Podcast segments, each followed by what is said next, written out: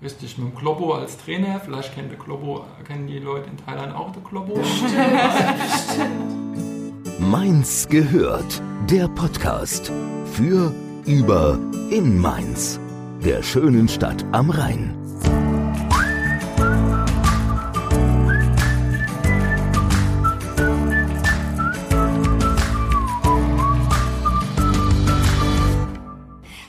Hallo, wir sind heute nicht in unserem Aufnahmestübchen, nein, wir sind im Fanhaus Mainz und wir sind natürlich nicht alleine. Nee, nee. Ich bin auch da, hallo.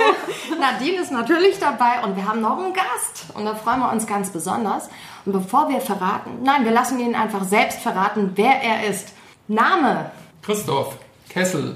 Alter? 46. Wohnort? Mainz. Liebstes Hobby? Reisen. Hast du ein Lebensmotto? Mainz on Tour. Okay, ergänze den Satz. Mainz ist für mich... meine Heimat. Hast du einen Lieblingsort in Mainz? Eigentlich ja, ich würde sagen das Stadion am Bruchweg. Okay. Und an zweiter Stelle, Entschuldigung. Das Stadion am Europakreisel. Und an dritter Stelle? Das Fanhaus Mainz. Da wird nicht mit den Fingern gezeigt. Genau. Du hast gesagt, dein liebstes Hobby ist das Reisen. Was ist dein nächstes Urlaubsziel? Baltrum. An der Nordsee, also auf Nordseeinsel Baltrum. Ja, sehr schön. Wenn jetzt eine gute Fee käme und du hättest einen Wunsch frei, was wäre das? Ich bin eigentlich nicht wunschlos glücklich, aber ich würde sagen, ja, dass wir vielleicht den Klimaschutz weltweit hinkriegen. Das ist, glaube ich, das Wichtigste. Das wäre ein schöner Wunsch, richtig. Okay. Das ist ein schöner Wunsch. Das ist ein schöner Wunsch, da hast du recht. Das bringt dich zum Lachen. Der Mainzer Humor. Du bist ja auch... Was bist du eigentlich alles? Du bist Autor, du reist viel rum. Also wir sind ja auf dich aufmerksam geworden, auch über Instagram, über die neuen sozialen Medien, was wunderbar ist. Und dann haben wir gedacht, boah, das klingt ja interessant. Du nennst dich auch Mainzer on Tour, was ja auch dein Motto ist. Warum denn? Ja, weil ich versuche, in meiner freien Zeit eigentlich viel unterwegs zu sein. Also einerseits gerne mit dem Fußball-Sportverein Mainz 05. In den Stadien der Republik, weil ich muss sagen, Auswärtsfahren ist immer noch so ein bisschen spannend, auch im geregelten Deutschland. Man weiß nie, wie eine Auswärtsfahrt letztendlich abläuft. Aber was natürlich auch richtig schön ist, ist wirklich das Entdecken fremder Länder. Und dann muss es jetzt nicht eine Fernreise sein, es kann auch Europa sein oder wie gesagt, selbst innerhalb von Deutschland mal auf die Nordseeinseln zu fahren, kann ich wirklich allen empfehlen. Gerade in Deutschland, wo immer das heilige Auto im Vordergrund steht, gibt es tatsächlich autofreie Inseln. Und das ist zum Beispiel auf Baltrum oder Juist halt schon wirklich einzigartig fast für unser Land. Und wie gesagt, also das Unterwegssein ist eigentlich schon mein liebstes Hobby und ich finde es einfach spannend, das zu erleben. Ja, du bist auch viel mit dem Fahrrad unterwegs, richtig? Genau, also beruflich versuche ich immer einen Teil meines Berufswegs zu pendeln mit dem Fahrrad. Ich bin allerdings auch schon mit dem Fahrrad durch Vietnam gefahren, Laos, Thailand, Kambodscha, auch mal durch die Ukraine, Moldawien oder auch ans Nordkap, weil ich war mal ein Jahr unterwegs mit öffentlichen Verkehrsmitteln, einmal um die Erde rum und habe dann gedacht, naja, eigentlich ist das vielleicht ja ein bisschen, es ist jetzt, sage ich mal, in Bussen oder in Zügen zu sitzen in Indien ist nicht immer ganz so angenehm, wenn man dann eigentlich auch im Sattel sitzt, ist eigentlich nochmal eine richtig coole Sache, weil du kommst schon ein bisschen schneller voran als zu Fuß, aber du bist trotzdem so mittendrin in den Ländern, also du hast nicht so wie in einem Mietwagen so eine Blase eigentlich, genau, in der du dich bewegst, sondern mit dem Fahrrad bist du direkt konfrontiert mit den Einheimischen, aber du erlebst oder du kommst halt doch relativ schnell voran und das ist schon eine schöne Art des Reisens. Stichwort Weltreise, da hast du, glaube ich, auch ein Buch drüber geschrieben, über diese Weltreise mit den öffentlichen Verkehrsmitteln. Wie heißt es? Das Buch heißt Nächster Halt, Darjeeling Hauptbahnhof, eine Weltreise mit öffentlichen Verkehrsmitteln. Das ist das Neueste? Nee, das ist das erste Buch. Das ist das erste, okay. Ja, weil ich hatte die Idee, 2002 von Mainz Hauptbahnhof nach Mainz Süd zu fahren. Gut, die Idee haben, glaube ich, viele in Mainz. Das kommt öfters mal vor. Genau, dauert 5 Minuten und ich habe gesagt, okay, ich mache es andersrum. Dafür habe ich dann ein Jahr Zeit und habe es genau auch in einem Jahr geschafft, von Mainz Hauptbahnhof nach Mainz Süd zu fahren, aber halt nach Westen aufgebrochen und dann mit einer Regionalbahn aus Mannheim wieder in Mainz angekommen. Ach, Wahnsinn. Und wie weit bist du gekommen? Welche Länder hast du da bereist?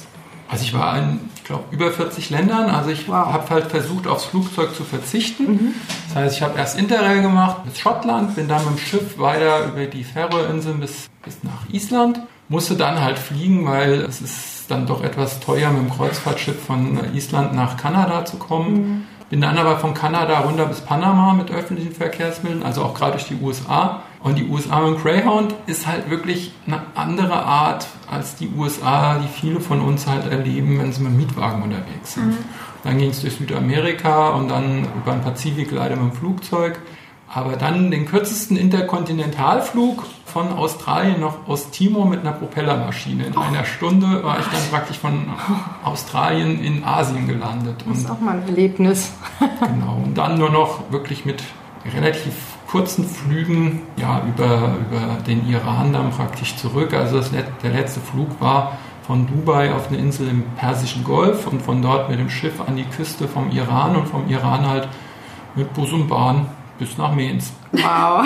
Das ist wirklich alles alleine komplett. Das alles alleine, ja. Da hast du sicher allerhand auch erlebt. Gibt es da irgendwas, was du so speziell noch in Erinnerung hast, was dich besonders beeindruckt hat? Dass es klappt. Dass es klappt, ja. Okay. Ich habe gehört, meine Story, wo du auch in Asien warst und dann an der Grenze bei Laos, also in diesem Asien-Dreieck, Dreiländereck quasi. Erzähl mal, die fand ich ganz, ganz süß. Ja, da war ich mit dem Fahrrad unterwegs und das war das goldene Dreieck. Das ist Laos, Burma, Thailand ist halt für das Opium berühmt und deswegen gibt es halt überall Polizeikontrollen. Und ich bin halt mit dem Fahrrad dann in diese Straßensperre von der Polizei gekommen und hatte halt hinten auf den Fahrradtaschen hatte ich halt Mainz 05 Aufkleber, aber nur dieses Logo mit diesem 05. Und dann kommt der thailändische Polizist, geht um das Fahrrad rum und sagt, you Mainz 05 Supporter. Und ich so, yes.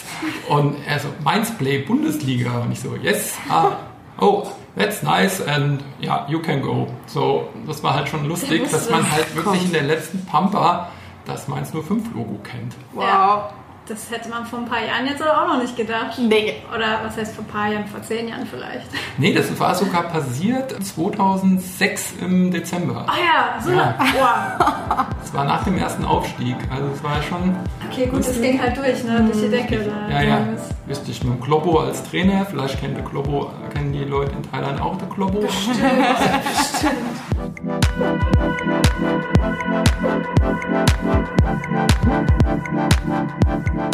Hast du irgendwas, du hast ja auch so viele Kulturen kennengelernt jetzt und bist da eingetaucht.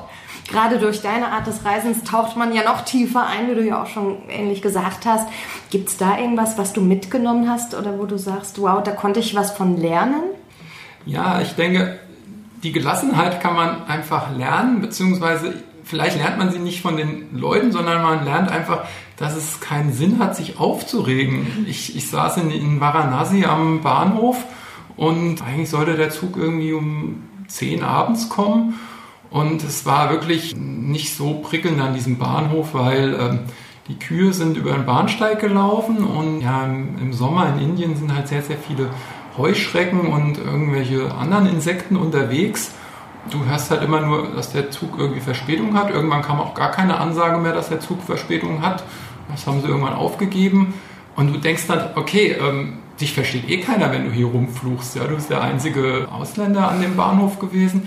Und dann wird man halt irgendwann so gelassen. Ich habe es dann in dem Buch so gesagt, das ist das Ashram von Varanasi für mich, weil Leute fahren ja oft nach Indien, um irgendwie eine spirituelle Reinigung zu haben. Für mich war die Reinigung wirklich spirituell an diesem Bahnhof einfach zu lernen, es bringt nichts. Und mittlerweile muss ich auch sagen, auch in Deutschland bringt es ja nichts, sich aufzuregen. Und das sind ja dann eigentlich meistens Lappalien, weil bei mir hatte der Zug dann irgendwie 6 Stunden Verspätung und ich bin auch trotzdem irgendwie angekommen. Und ja, es ist halt, ich glaube, seitdem habe ich eher diese Philosophie, dass das Glas immer halb voll ist als halb leer.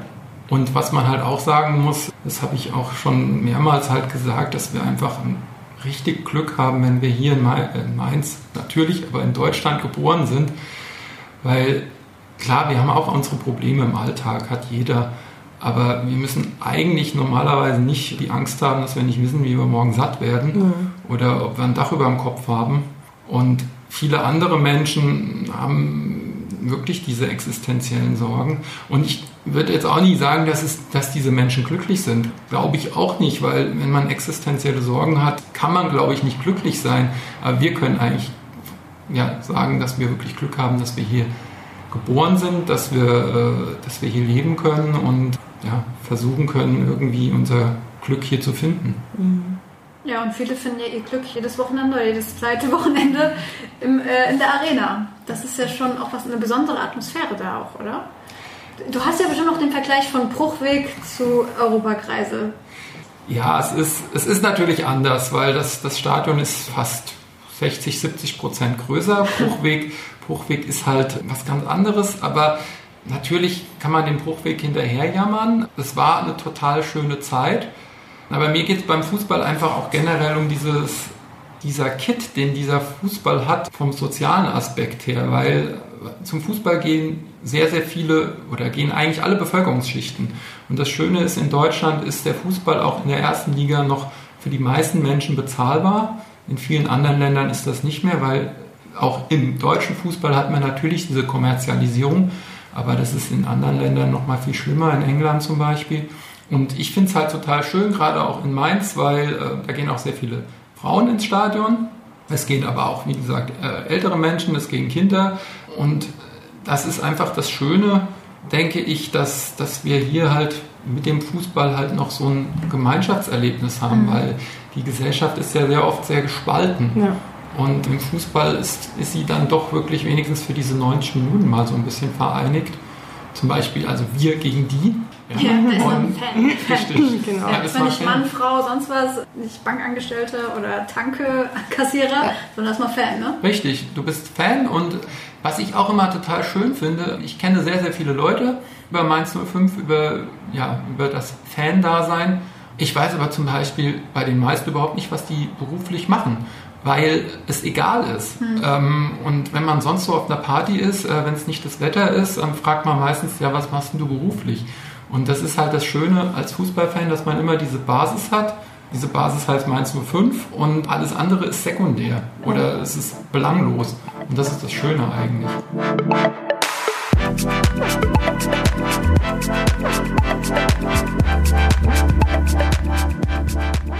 Jetzt ist es ja so, Mainz 05, klar. Also aber einige, ich höre es hier und da aus einer Ecke, dass Mainz 05 ist ein toller Verein und Fußball, Fußball, Fußball, Fußball. Aber Mainz 05 ist ja mehr als nur Fußball. Verstehst du das? Diese Kritik, mehr oder weniger? Das ist ja dann doch auch Handball zum Beispiel. Die sind ja eigentlich auch recht erfolgreich. Sind gerade aufgestiegen, die Mädels. Ja. Genau, also dass das so richtig, also eigentlich total untergeht. So. Also Fußball ist wirklich der Große, der alles andere in Schatten stellt. Also in der Fanszene ist es mit dem Handball eigentlich wirklich anders, weil die Fanszene geht auch teilweise zu Handballspielen. Jetzt gerade bei den letzten Heimspielen war die Fanszene da. Und was halt toll ist, Mainz 05 hat eine Fanabteilung gegründet. Und diese Fanabteilung setzt sich eigentlich für alle Sparten ein. Also wir haben auch eine Tischtennisabteilung bei Mainz 05. Und da werden letztendlich auch zum Beispiel die Spiele publiziert und einfach gesagt, wo sie stattfinden, wann sie stattfinden. Was auch wichtig ist, ist das ganze Nachwuchsleistungszentrum im Fußball und die U23, weil viele Vereine setzen überhaupt nichts mehr auf die Ausbildung, sondern kaufen einfach groß ein, gehen shoppen, Fußballspieler. Und das Gute oder das Schöne an Mainz 05 ist, dass wir das aus eigener Kraft erreichen, was wir erreicht haben. Wir haben keinen Mäzen, wir haben keinen Brause-Konzern aus Österreich, der uns alimentiert. Ja. Und ja, das Schöne ist halt auch gerade hier in diesem Fanhaus Mainz, was ja vom Fanprojekt aus initiiert wurde oder über das Fanprojekt läuft, ist halt dieser soziale Aspekt, den gerade auch ein Verein wie Mainz 05 als Bundesliga-Verein halt hat. Weil der Fußball sehr viele junge Menschen bindet, gibt es halt Fanprojekte in den Städten in Deutschland und diese Fanprojekte begleiten letztendlich die Jugendlichen, sind für sie da. Wir sitzen ja jetzt auch gerade hier im Fancafé.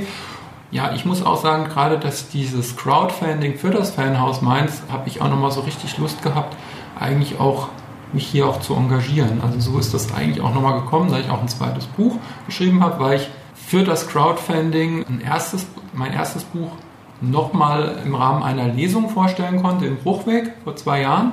und dann gemerkt habe, huch, das scheint ja doch irgendwelche Leute noch zu interessieren, das Buch. Und ja, habe dann halt einfach überlegt, auch das zweite Buch zu schreiben und versucht da mich halt auch so ein bisschen ja, bei 3 Organisationen zu engagieren. Worum geht es im zweiten Buch? Im zweiten Buch geht es um 11 verschiedene Reisen, die ich gemacht habe. Also es geht jetzt nicht um eine große Reise, sondern eigentlich um verschiedene Reisen, verschiedene Arten des Reisens. Es ist auch eine Fußballreise nach Magdeburg dabei. Magdeburg ist damals Drittliga gewesen und es war U23, wo ich einfach auch nochmal sagen oder vorstellen wollte, dass es nicht immer nur Reisen zu Auswärtsspielen zu Bundesligisten interessant sein können, sondern halt auch, wie gesagt, nach Sachsen-Anhalt, nach Magdeburg. Es sind aber auch 2 Fahrradreisen dabei, es sind Reisen dabei, wo ich gewandert oder wo wir gewandert sind. Es ist eine Expeditionskreuzfahrt in die Antarktis dabei. Und was halt jetzt so neu dazu kam, wo ich einfach, wenn man mal wirklich Jahrzehnte gereist ist, so irgendwie auch das Gefühl hat, dass man den Leuten vor Ort eigentlich was zurückgeben möchte, wenn es irgendwie möglich ist. Deswegen waren wir in Sierra Leone und haben eine Schimpansenorganisation besucht, in Kenia eine Elefantenorganisation und in Nepal die tolle Mainzer Organisation Helfende Hände für Nepal. Und in Nepal kennt man das Mainzer Marktfrühstück. Nein, ja. Tatsächlich. Ja, ich war in Nagarkot und da ist das Eco Home.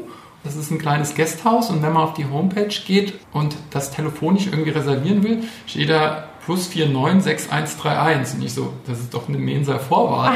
Und es ist halt über einen Verein, der hier in Mainz gegründet wurde, haben die letztendlich da ein Gasthaus, versuchen aber auch in Nagarkot die Leute mit Hilfe zur Selbsthilfe praktisch zu unterstützen.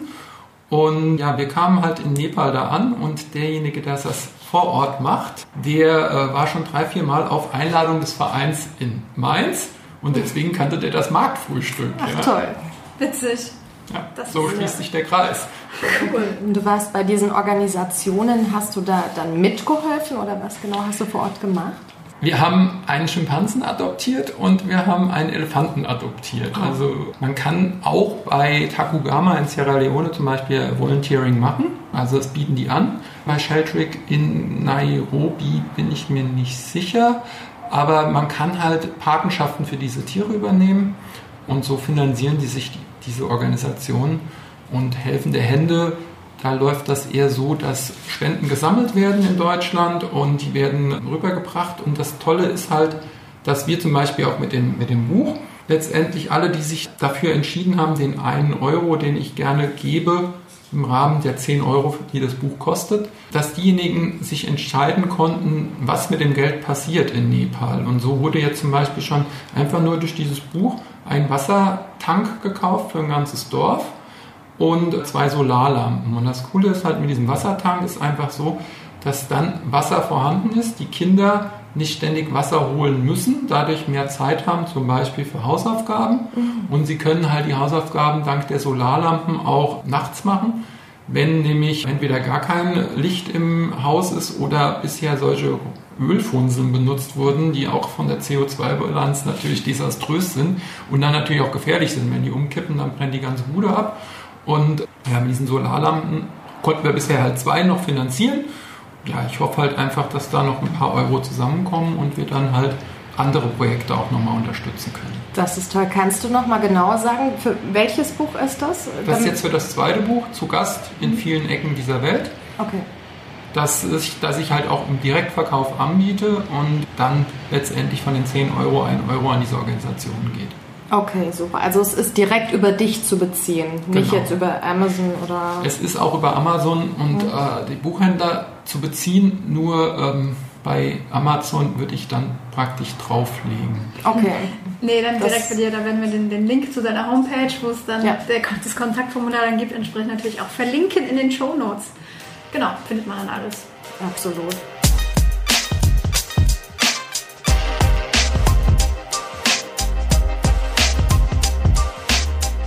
Aber bei dir kann man neuerdings auch noch etwas anderes kaufen. Du hast jetzt dein neuestes Projekt ist Projekt Turnbeutel. Ja, nachhaltiger Turnbeutel. Es ist ein Turnbeutel aus Bio Baumwolle aus Indien, der fair gehandelt, also mit Fairtrade Siegel zertifiziert ist. Und dieses Fairtrade fällt vielleicht einigen im Supermarkt immer mal wieder auf. Und ich bin halt in Sri Lanka letztes Jahr darauf gestoßen. Wir waren wandern mit unserem Wanderguide und laufen durch so eine Teeplantage und war auf einmal so ein weißes Häuschen und da war ganz fett das Fairtrade-Symbol drauf. Und wir so, was ist denn das? Und dann haben wir gesehen, das ist eine Toilette gewesen. Und dann haben wir unseren Guide gefragt, haben wir gemeint, was ist mit dieser Fairtrade-Toilette? Dann hat er gesagt, ja, das ist die Toilette für die Arbeiterinnen, dass die auf die Toilette gehen können. Dann habe ich gesagt, ja, und was ist bei den normalen Plantagen? Ja, die haben keine Toilette. Ach ja. Das Schlimme ist halt in Sri Lanka, dass Pflügerei ist halt Frauenarbeit und die Frauen haben also wirklich keine Möglichkeit, teilweise in den Plantagen irgendwie mal ungestört auf die Toilette zu gehen. Und das ist irgendwo das, wo ich auch dann einfach auch gesagt habe, also wenn ich im Supermarkt stehe und die Bananen kosten 5 Cent mehr oder sowas, also das zahle ich gerne als Verbraucher. Ja. Und das ist halt einfach auch das, was einem so ein bisschen die Augen öffnet. Ja, es gibt auch Wein aus Südafrika, der fair gehandelt ist. Fragt man sich in Mainz, ob man Wein aus Südafrika braucht, aber gut, nochmal eine andere Geschichte. Aber das sind halt so Sachen, die man halt auch beim Reisen dann entdeckt, wenn man mit offenen Augen durch die Gegend läuft. Und ja, letztendlich dann halt einfach auch was praktisch für sich mit nach Hause nimmt, einfach was halt einfach auch die Sicht auf andere Sachen halt oder was einfach die Sicht erweitert. Ja, auch die Wertschätzung für das, was wir haben, wie gut es uns geht. Genau. Da wertschätzt man alles nochmal ganz anders. Genau. Ja, und mit diesem Turmwoll, das ist halt so, also der hat halt dieses Fairtrade-Zertifizierung und es ist auch eine ganz kleine, nette Firma in Oberbayern, die das Ganze dann macht. Der Druck ist auch so, dass er CO2-optimiert ist. Die Farben, die wir benutzen, sind auf Wasserbasis und sind biologisch abbaubar. Es ist also auch jetzt kein Chemiemist, der auf diesen Turmbeutel drauf geht. Und mit der Bio Baumwolle habe ich mich auch nochmal einfach mehr beschäftigt. Es ist einfach so, es darf nur alle 3 Jahre zum Beispiel das Feld mit Baumwolle bewirtschaftet werden. In den anderen 2 Jahren müssen irgendwelche anderen Obst- oder Gemüsesorten angebaut werden. Und dadurch ist die Humusschicht wesentlich dichter und nahrhafter. Und dadurch, weil Baumwolle verbraucht normal Unmengen von Wasser. Und Bio-Baumwolle kommt dann letztendlich eigentlich fast mit dem Regen, der im Monsun halt fällt, aus. Und dadurch wird halt auch einfach der Boden nicht so ausgelaugt.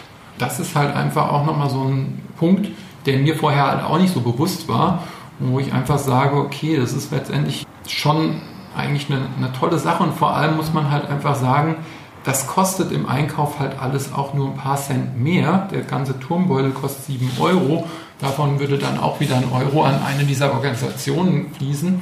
Und wenn man diesen Turmbeutel konventionell herstellt, ist er vielleicht 20 Cent billiger. Und deswegen frage ich mich halt auch immer, warum eigentlich die ganzen Klamottenfirmen nicht komplett auf Bio-Baumwolle umschwenken und das Ganze fair gehandelt machen, weil auch bei diesem Fairtrade ist es einfach so, es gibt halt Standards, die dann eingehalten werden. Die Leute haben Arbeitsverträge, die Leute dürfen Gewerkschaften gründen, die Leute haben eine Altersvorsorge, die natürlich jetzt nicht so ist wie bei uns, aber wenigstens eine gewisse Altersvorsorge. Kinderarbeit ist ein No-Go, Zwangsarbeit ist ein No-Go, Leute dürfen nicht diskriminiert werden. Von daher ist das echt, denke ich, wichtig, wo wir einfach, auch wenn wir nicht reisen, einfach im Supermarkt sind, letztendlich eine entsprechende Entscheidung treffen können oder auch im Klamottenladen. Ja, klar. Ich meine, Nachfrage und Angebot, ne? Die Nachfrage regelt das irgendwo auch. Genau, ja. Da hat der Konsument schon auch eine Macht, eine gewisse. Ja, auf jeden Fall. Ja, ich war neulich in einem Ausrüsterladen und habe gefragt, das ist hier Made in China, ist das trotzdem okay? Und ich habe das ja neulich bei euch bei dem Podcast mit Gottbeck auch gelernt, dass in China teilweise wirklich die Spezialisten sitzen für diverse Sachen, zum Beispiel Upcycling. Und da haben die Leute in dem Ausrüsterladen beim Hersteller angerufen und haben gesagt, wie ist das? Also sie haben wirklich nachgefragt und die haben mir dann letztendlich auch sowas bestätigt, letztendlich was auch Gottberg gesagt hat, dass was aus China kommt, muss nicht unbedingt Ramsch sein, sondern es hängt dann halt davon ab, in welcher chinesischen Fabrik etwas fabriziert wird. Und ich weiß es zum Beispiel auch, in Vietnam gibt es von einem Hersteller die Möglichkeit, dass, wenn man als Backpacker in Vietnam ist, kann man sich die Produktion direkt sogar angucken. Also das gibt es mittlerweile in Ho Chi Minh-Stadt. Das sind halt auch, denke ich, einfach Sachen, wenn man dann auch so offen mit mit der Sache umgeht, finde ich halt auch nochmal gut, dass man einfach mal vielleicht sieht, wie das da gefertigt wird. Weil ich war auch mal in Honduras in der Zigarrenfabrik und da haben mir die Augen getränt und so. Also das war alles andere als Fairtrade, das war alles andere als Bio, es war einfach nur schlimm. Da kommt man halt auch auf andere Gedanken. Ich bin jetzt auch kein Zigarrenraucher, aber ich fand es halt einfach mal interessant. Ja. Ja, aber das mit den chinesischen Firmen war für mich auch neu und sehr spannend. Weil mir ging es auch so, wenn ich China gehört habe, dachte ich erstmal, oh, ja, Plastik, Chemiedämpfe. Genau, richtig. Aber nee, man darf da wie alles im Leben nicht alles in eine Schublade stecken, glaube ich. Und gerade China ist ja sehr wirtschaftlich, holt uns ja schon fast ein. Ja. Oder beziehungsweise man hat die Befürchtung. Also holt auf jeden Fall auf. Und klar, warum sollte es da nicht auch faire Sachen und ja. Also ich glaube, bei uns in der Welt einfache Antworten gibt es nicht mehr. Nee. Und es sind immer Grautöne. Es gibt nicht dieses Schwarz-Weiß. Das habe ich auch beim Reisen gelernt. Ja, auch wenn man irgendwo hinfliegt. Klar, Fliegen ist von der CO2-Bilanz erstmal schwierig oder es ist einfach nicht umweltfreundlich. Das weiß jeder. Aber es geht zum Beispiel jetzt gerade darum, ich war auch damals auf Bali im Rahmen der Weltreise, da war ich natürlich dann mehr oder weniger mit dem Schiff unterwegs, aber das war ein halbes Jahr nach dem Terroranschlag und die Leute standen vor dem Nichts, weil es gibt halt so viele Länder, die auf den Tourismus mittlerweile angewiesen sind. Das stimmt. Und wenn ich jetzt halt die Terroranschläge in Sri Lanka sehe, da fährt im Moment keiner mehr hin. Und jetzt rufe ich nicht auf, dass man nach Sri Lanka fährt, weil ich natürlich auch nicht weiß, was da jetzt abgeht. Aber es ist einfach so, dass man auch das einfach mal im Kopf haben muss, dass es in vielen Ländern dass der Tourismus, sage ich mal, der wichtigste Wirtschaftszweig ist. Wenn dann so ein Anschlag passiert und keiner mehr hinfährt, dass die Leute vor dem Nichts stehen, vor dem Ruin. Und in viele Länder kommt man halt auch am ehesten mit dem Flugzeug. Nicht jeder hat ein Jahr Zeit, wie ich, um irgendwo hinzufahren. Ja, aber natürlich sollte man vielleicht sinnlose Kurztrips einfach nicht machen, würde ich sagen. Genau. Und ich denke, da ist es halt einfach immer die Abwägung, weil ich habe auch gelesen, weil wir bei China sind, China plant in den nächsten Jahren 260 Flughäfen. Ich möchte nicht wissen, was da für ein Flugaufkommen ist. 260 neue Flughäfen? Ja. Die haben ja schon Luftprobleme. Richtig. Und ja, ich denke, wenn man dann sagt, ich fliege gar nicht mehr, ist das absolut okay. Aber ich denke, wir müssen auch gerade beim Fliegen gucken, dass man im Moment zumindest dann seinen CO2-Ausstoß zum Beispiel kompensieren kann. Mhm. Gibt es viele Airlines, die das anbieten. Es gibt auch Atmosphäre oder My Climate, die das anbieten. Das ist zwar so ein Ablasshandel, sagt man immer, aber ich denke, es ist auf jeden Fall gut, dass man etwas tut, dass man sich auch dessen bewusst ist. Ja, ja, ich denke, dass man da halt einfach weiß, was man tut. Wie passiert das? Dann werden Bäume gepflanzt zum Beispiel? Genau. Für jeden Flug? Oder? Es gibt Aufforstungsprojekte, was es auch gibt. In Ghana gab es ein Projekt, das weiß ich aus eigener Erfahrung, da ging es darum, dass das Problem in vielen Ländern in Afrika ist, dass die Leute auf Holz teilweise noch letztendlich kochen. Und es gibt halt Kocher, die einfach wesentlich energieeffizienter sind. Und die kann man den Leuten dann praktisch geben. Und dadurch werden halt auch CO2-Emissionen praktisch gespart. Letztendlich ist es einfach so, dass man im Moment nur über eine Kompensation das hinkriegt und in den nächsten 20, 30 Jahren wahrscheinlich das nicht hinbekommt, dass der Luftverkehr kein CO2 mehr ausstößt. Langfristig soll es natürlich so sein, dass gar kein Ausstoß mehr da ist, weil das Problem ist, der CO2-Ausstoß oder der Kerosinverbrauch ist in den letzten 30 Jahren um fast 50% pro Passagier zwar zurückgegangen, das wird aber dadurch aufgefangen, dass der Flugverkehr steigt. Ja, klar. Also mehr von daher mehr Passagiere, ja. 260 Flughäfen in China. Ja. Das heißt, da muss man halt einfach gucken, dass es letztendlich im Moment über so eine Kompensation gehen kann. Ja, aber ich denke auch, dass der erste wichtigste Schritt schon mal wäre, wie du sagst, ja, wer gar nicht mehr fliegen möchte, super, wunderbar, aber erstmal diese ganzen Kurzstrecken, zum Beispiel auch von Pendlern, ja, ständig von Frankfurt nach München oder was weiß ich, damit wäre schon mal viel getan. Da einfach umzusteigen, auf die Bahn zum Beispiel. Ja. Was halt mittlerweile viele Fluggesellschaften anbieten, ist eine Kombination von Zug und Flug und ich denke, das ist halt auch ein Weg, sage ich mal, den es in Zukunft zu gehen gilt, denke ich. Es ist, ja, wie gesagt, dieses komplett auf etwas zu verzichten. Ich habe gelesen, das sind etwa 2 bis 2,5% des weltweiten CO2-Ausstoßes ist Fliegen. Wie viel? 2,5%. Okay. Das heißt, wenn alle Flüge von heute auf morgen eingestellt worden würden, hätten wir trotzdem noch 97,5% des CO2-Ausstoßes. Interessant dabei ist, man hat versucht zu berechnen, was das Streamen an CO2-Ausstoß. Das Streamen. Ja. Ganze E-Mails und die ganze Online-Geschichte sind 3,7%. 3,7? Nein, das hätte ich jetzt nicht gedacht. Und die Betonwirtschaft weltweit 4%. Habe ich gerade gelesen in einem Bericht von der Zeit. Also ich denke, die Zeit ist einfach ganz interessant.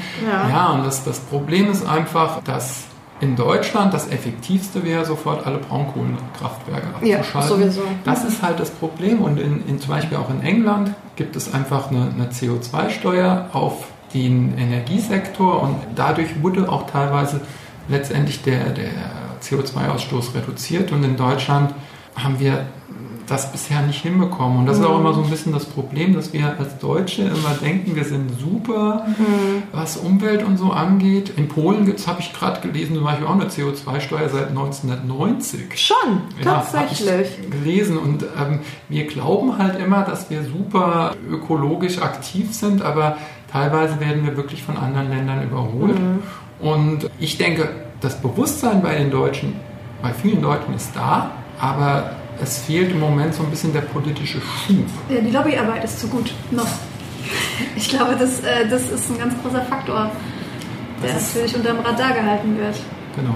Ja. Also ich denke, der Einzelne, ich finde das super. Es ist ja auch einfach eine Möglichkeit, CO2 zu reduzieren, ist ja auch auf Fleisch und Milchprodukte zu verzichten. Ja.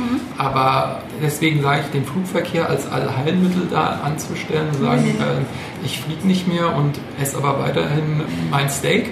Jeden Tag. Und streame Netflix und kaufe mir ein neues Haus. Es ist einfach, wir müssen halt einfach gucken, es muss, denke ich, länderübergreifend etwas geschehen. Deswegen finde ich dieses Fridays for Future auch richtig unterstützenswert. Und wer die Kids nicht ernst nimmt, den kann ich nicht ernst nehmen, muss ich ganz ehrlich sagen. Weil was bringt es denn noch in die Schule zu gehen, wenn der Planet letztendlich irgendwie nicht mehr lebenswert ist? Also von daher muss man auch, finde ich, die Prioritäten setzen. Genau, ist auch jetzt am Freitag, also morgen, auch wieder der große globale Streik angesagt. Ja, da wird wahrscheinlich auch hier in Mainz wieder einiges los sein.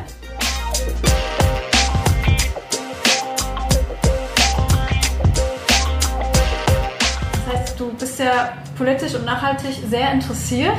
Gibt es auch Mindset-Themen, die du so auf dem Schirm hast, die dich beschäftigen? Also die 5. Jahreszeit auf jeden Fall. Ja. Ich bin ein ganz, ganz großer Freund der Straßenfastnacht. Ich komme immer am Fastnachtssonntag in die Podulie, Finden oder Bretzenheim. Ja. Ich muss sagen, ich war jetzt in Bretzenheim, hat mir auch richtig gut gefallen. Winterzug fand ich auch immer richtig cool. Ja, und Rosenmontagsumzug und die ganzen Umzüge, Gonsenheim etc. finde ich schon richtig spannend. Und es ist halt einfach, wenn man als Mainzer natürlich in der Republik unterwegs ist, wird man natürlich einerseits immer verspottet. Wir sind nur ein Karnevalsverein, eigentlich sind wir ja ein Fasernachtsverein, muss man ja mal sagen. Aber wir waren zum Auswärtsspiel in Berlin und es war einfach richtig grandios, in der preußischen Hauptstadt Mainzer Lebensfreude ins Olympiastadion mit reinzunehmen. Und es war richtig klasse. Es war zwar nicht so nachhaltig, jeden Sitz in den Fastnachtsfarben mit einer Plastiktüte zu überziehen, aber muss man sagen, es sah schon richtig stark aus. Und natürlich einfach, wenn da auch 500 oder 1000 Menschen verkleidet sind in Berlin, das hatte schon was. Also von daher muss ich sagen, das ist auch für mich immer, wenn der Spielplan rauskommt im Juli, wo ist das Fastnachtsspiel? Weil Mainz 05 hat eigentlich die letzten 10 Jahre immer Auswärtsspiele gehabt. Wir waren als Scheichs verkleidet in Hoffenheim, komische Anspielung. Wir waren in Leverkusen, da gab es, glaube ich, kein Motto, aber einen richtig schönen Fastnachtsschal auch von der aktiven Fanszene. Das ist auch einfach, finde ich, wirklich nicht ein Unikat, weil es gibt ja auch Düsseldorf oder Köln. Aber es ist halt einfach, wenn man hier einfach schon 30 Kilometer den Nebenfluss hinauffährt, ist es ja auch immer sehr lustig, als Mainzer nach Frankfurt zu fahren. Und Interessant ist ja immer einfach, dass dann komischerweise man das ganze Jahr verspottet wird, aber am Rosenmontag stehen dann Frankfurt-Fans und Lautern-Fans am Zug und kommen dann doch hierher. Interessant. Das ist halt so eine Hassliebe, ne? Also was heißt Hassliebe, aber halt, ne? Was sich neckt, das liebt sich. Ja, sie haben halt keinen Fastnachtsumzug am Rosenmontag. Nee. Ja? Und das gibt's halt nur in Mainz oder halt in Köln oder in Düsseldorf. Aber zumindest in der Größe, ja. Ja, und was ich halt total schön finde, ist halt wirklich gerade in Mainz ist diese politisch motivierte Fastnacht. Weil ich glaube in Köln, in Düsseldorf kenne ich mich nicht so aus, aber in Köln ist es, glaube ich, mehr so der Gesang. Und was ich halt wirklich toll finde, ist halt gerade auch, wenn man Fastnacht Freitag, Mainz bleibt Mainz, sich anguckt, dass da halt sehr viele Reden mit Tiefgang sind. Mhm. Und ja, wo ich auch jetzt wirklich aber auch den Hut vorziehe, ich hatte jetzt die fränkische Fastnacht mal mitbekommen und das war auch sehr interessant. Allein schon wegen Dialekt auch. Wegen Dialekt, aber wir haben auch wirklich viele Vorträge gefallen, gerade in Bezug auf die bayerische Landesregierung oder Staatsregierung heißt es ja in Bayern.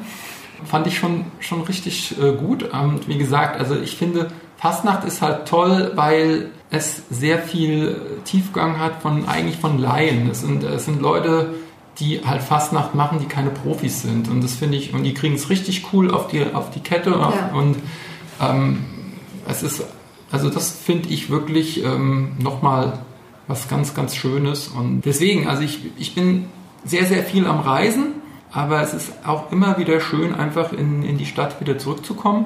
Ja. Ja, deswegen bin ich auch nie aus dieser Stadt rausgekommen. Ich bin hier geboren und habe eigentlich auch keine großen Ambitionen, diese Stadt irgendwie für eine Wohnung irgendwo anders aufzugeben. Also ist halt Heimat. Das hören wir ja auch oft, wenn wir fragen, was ist Mainz für dich? Heimat. Ja. Es ist Heimat und das Schöne ist halt, mit meinen Sandkastenfreunden hat man sich früher, sage ich mal so, nach dem Abi immer mal nochmal an Weihnachten getroffen. Mittlerweile haben die aber auch alle Familie. Wir sind auch teilweise halt im Bundesgebiet oder im Ausland verstreut. Mhm. Und wir treffen uns jetzt ungelogen eigentlich immer am Fastnachtswochenende.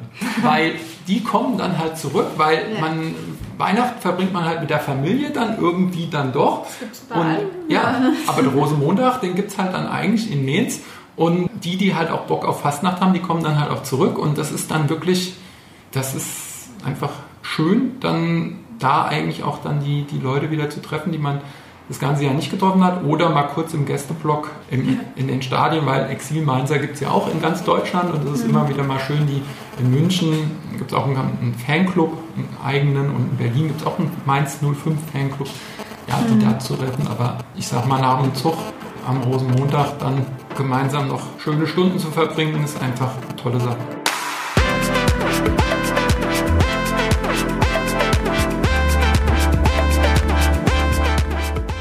Genau, so, wir hatten es jetzt viel davon. Du reist unheimlich gerne, du reist viel, du hast viel erlebt und du hast eine Weltreise mit vielen öffentlichen Verkehrsmitteln auch gemacht.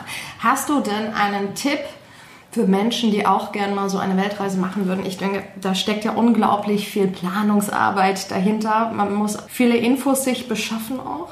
Ja? Oder auch gar nicht, oder alles spontan. Das kommt drauf an. Hast du da einen Tipp, wie man das am besten angeht erstmal? Oder hast du das tatsächlich so... Einfach drauf los und ins Blaue rein. Das glaube ich jetzt nicht, oder? Das Gute ist, mittlerweile gibt es das Internet. Ich weiß noch, ich bin 1995 mit zwei Kumpels von Mainz nach Kapstadt gefahren. Da gab es kein Internet, da gab es den Lonely Planet als Reiseführer. Es gibt auch andere gute Reiseführer, wir machen jetzt hier keine Werbung. Wir hatten letztendlich tatsächlich mit Hilfe dieser Reiseführer die Sache vorbereitet. Ich bin in ein Mainzer Reisebüro hier gegangen und habe gesagt, ich will ein Zugticket bis nach Istanbul. Das ging nicht. Es ging nur bis Budapest und danach wusste man nicht, wie man weiterkommt. Wir waren dann in Budapest und ich musste mir ein Visum für Serbien besorgen und für Rumänien, Bulgarien vorab, weil ich nicht wusste, wie es weitergeht in der Türkei. Und dann sind wir über Syrien, wir waren in Syrien, Jordanien weitergekommen und es geht halt immer irgendwie weiter. Ich hatte eine Woche in Kairo, haben wir gebraucht, um ein Visum für Eritrea zu bekommen, weil wir hatten einen Flug ab dem Sudan nach Eritrea, aber dann konnten wir nicht in den Sudan, weil die Grenze zu war. Und wir haben aber unser eritreisches Visum nur bekommen, wenn wir ein Flugticket von Kairo nach Eritrea bekommen. Aber die haben gesagt, du kriegst das Flugticket erst, wenn du das Visum hast. Ach nein, und so etwas hat dann eine Woche gedauert. Sprich, letztendlich, man kann viel planen, aber ich würde auch immer flexibel bleiben. Und du musst einfach flexibel bleiben, weil du weißt nie, was passiert. Mhm. Aber was ich einfach auch nochmal einfach festgestellt habe, ist, dass wir eigentlich in einer viel freundlicheren, schöneren und vor allem gastfreundlichen Welt leben. Man glaubt einfach gar nicht, wie viel Gastfreundschaft einem entgegengebracht wird, wenn man wirklich unterwegs ist und Hilfe braucht, beziehungsweise man kriegt halt oft auch Sachen einfach angeboten, aber da geht es mir echt nicht darum, irgendwie nicht durchzuschnochen, weil da stehe ich eigentlich nicht so drauf. Aber es ist einfach wirklich, wir werden, glaube ich, auch ein bisschen einfach immer beeinflusst in unserem Denken von unserer Blase, die wir halt haben, wenn wir in den sozialen Netzwerken sind, immer nur Horrormeldungen hören. Auch in den Nachrichten sind ja meistens die Nachrichten eher tendenziell nicht so toll. Und vielleicht das Wichtigste, gerade auch für Leute, die nicht so viel Geld haben, würde ich einfach sagen, Interrail gab es schon vor 20 Jahren. Finde ich immer noch eine richtig tolle Sache, weil man kommt doch relativ, also wenn man natürlich, die schönste Art des Reisens ist natürlich mit dem Fahrrad. Also wenn man mit dem Fahrrad einfach durch Europa fährt, denke ich, es ist CO2-neutral oder neutraler. Man kommt trotzdem relativ schnell voran. Ja, man hat den direkten Bezug zu Menschen, aber wie gesagt, wer vielleicht nicht so sportlich, so fit ist, mit dem Zug durch die Gegend zu reisen in Europa ist grandios. Es ist der vielfältigste Kontinent, meiner Meinung nach. Wenn man irgendwo in Belgien anfährt, durch Luxemburg fährt, Frankreich, Deutschland, nach Tschechien, fährt man 500-600 Kilometer, hat 5-6 Länder, hat keine Grenze. Das ist nämlich das Angenehme, was man immer in Europa irgendwie mittlerweile für selbstverständlich hält. In vielen anderen Ländern ist es überhaupt nicht so. Ich bin einmal in Indonesien rausgeschmissen worden, weil ich kein Visum hatte.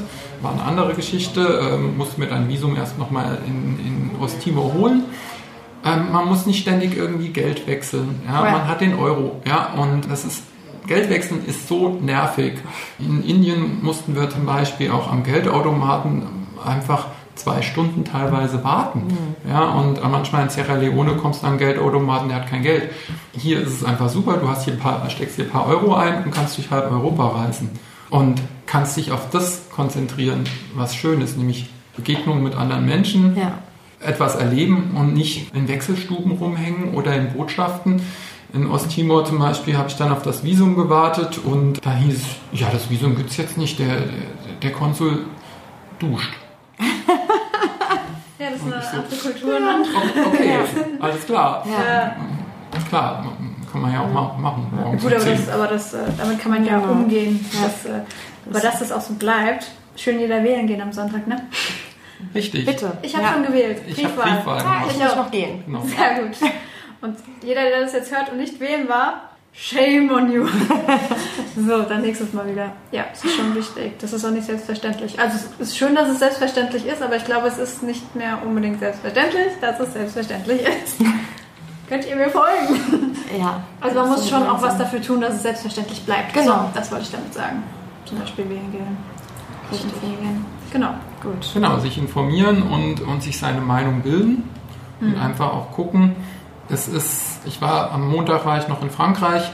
Wir haben sehr viel auch über deutsch-französische Geschichte in der Vergangenheit diskutiert. Und ich meine, wir haben jetzt 70 Jahre Frieden in Europa und früher hat man sich noch, oder in Mitteleuropa, sage ich mal, früher haben wir uns alle die Köpfe eingeschlagen. Ja. Und da hatten die Leute keine Zeit zu reisen, weil man hat sich ja mit den Franzosen im Krieg gefunden meistens.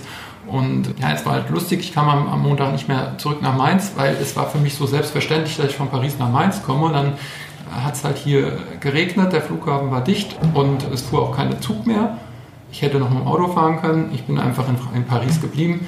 Es ist auch einfach mal so lustig, spontan einfach zu sagen, huch, ich bin jetzt nicht in Mainz heute Nacht, sondern in Paris. Ja. Und ich bin am nächsten Morgen aufgewacht und hatte Fromage Blanc, Apfelmus und Chanson. Und das war irgendwie auch einfach schön, ja. Und das ist ja das Schöne an Europa, dass man trotzdem noch diese Vielfalt hat. Genau.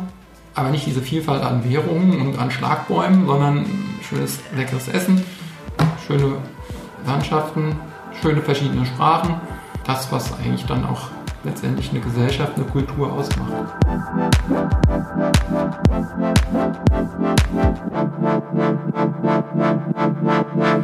Das war ein sehr schönes Schlusswort, würde ich sagen. Ja.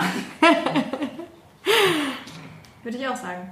Ich auch. Es war wirklich spannend, sich mit dir zu unterhalten und dem zu lauschen, was du so erzählt hast, auch über deine Reisen und ja. Ich meine, du machst ja ganz viel. Du bist sehr engagiert auch, gerade auch für das Fanprojekt, beziehungsweise für das Fanhaus Mainz. Und wer sich damit vielleicht ein bisschen mehr informieren will, wie kommt er an dich ran? Vielleicht sagst du einfach nochmal ganz kurz, auch wenn wir es verlinken, unten deine Kontaktdaten quasi, deine offiziellen. Einfach nach Mainzer und Tour googeln und wer mehr über das Fanhaus erfahren will, auch einfach Fanhaus Mainz. Und das Fanhaus Mainz ist einfach für alle Mainzer da, natürlich für Mainz 05 Fans, aber es soll einfach ein Ort der Begegnung für alle Mainzerinnen und Mainzer sein. Und deswegen schaut doch einfach mal vorbei. Ja, gerade im Sommer sehr angenehm, man kann sich draußen hinsetzen. Ja. Es gibt hier auch eine Brauerei, gleich über dem Hof. Und ja, wunderbar, also es ist echt toll. An der Weisenauer Straße. Genau. Mit der Brauerei arbeiten wir ja zusammen. Ja. Altes Rohrlager, also der alte Mainzer weiß, wo es ist. Das alte Rohrlager an der Weisenauer Straße. Vielen Dank, Christoph, ja, dass wir kommen durften. Danke für das nette Gespräch, fand ich auch richtig cool und mag eure Podcasts. Den werde ich jetzt nicht beurteilen, aber die ich... das ist zu subjektiv. Genau, aber die ich bisher gehört habe, und es waren fast alle, muss ich sagen, einfach sehr kurzweilig und es ist schön, so unterschiedliche Stimmen aus der Stadt einfach zu hören und es gehört sich zu hören. Punkt. Punkt, das freut uns. Ja, schön. Mainz gehört, der Podcast für, über, in Mainz, der schönen Stadt am Rhein.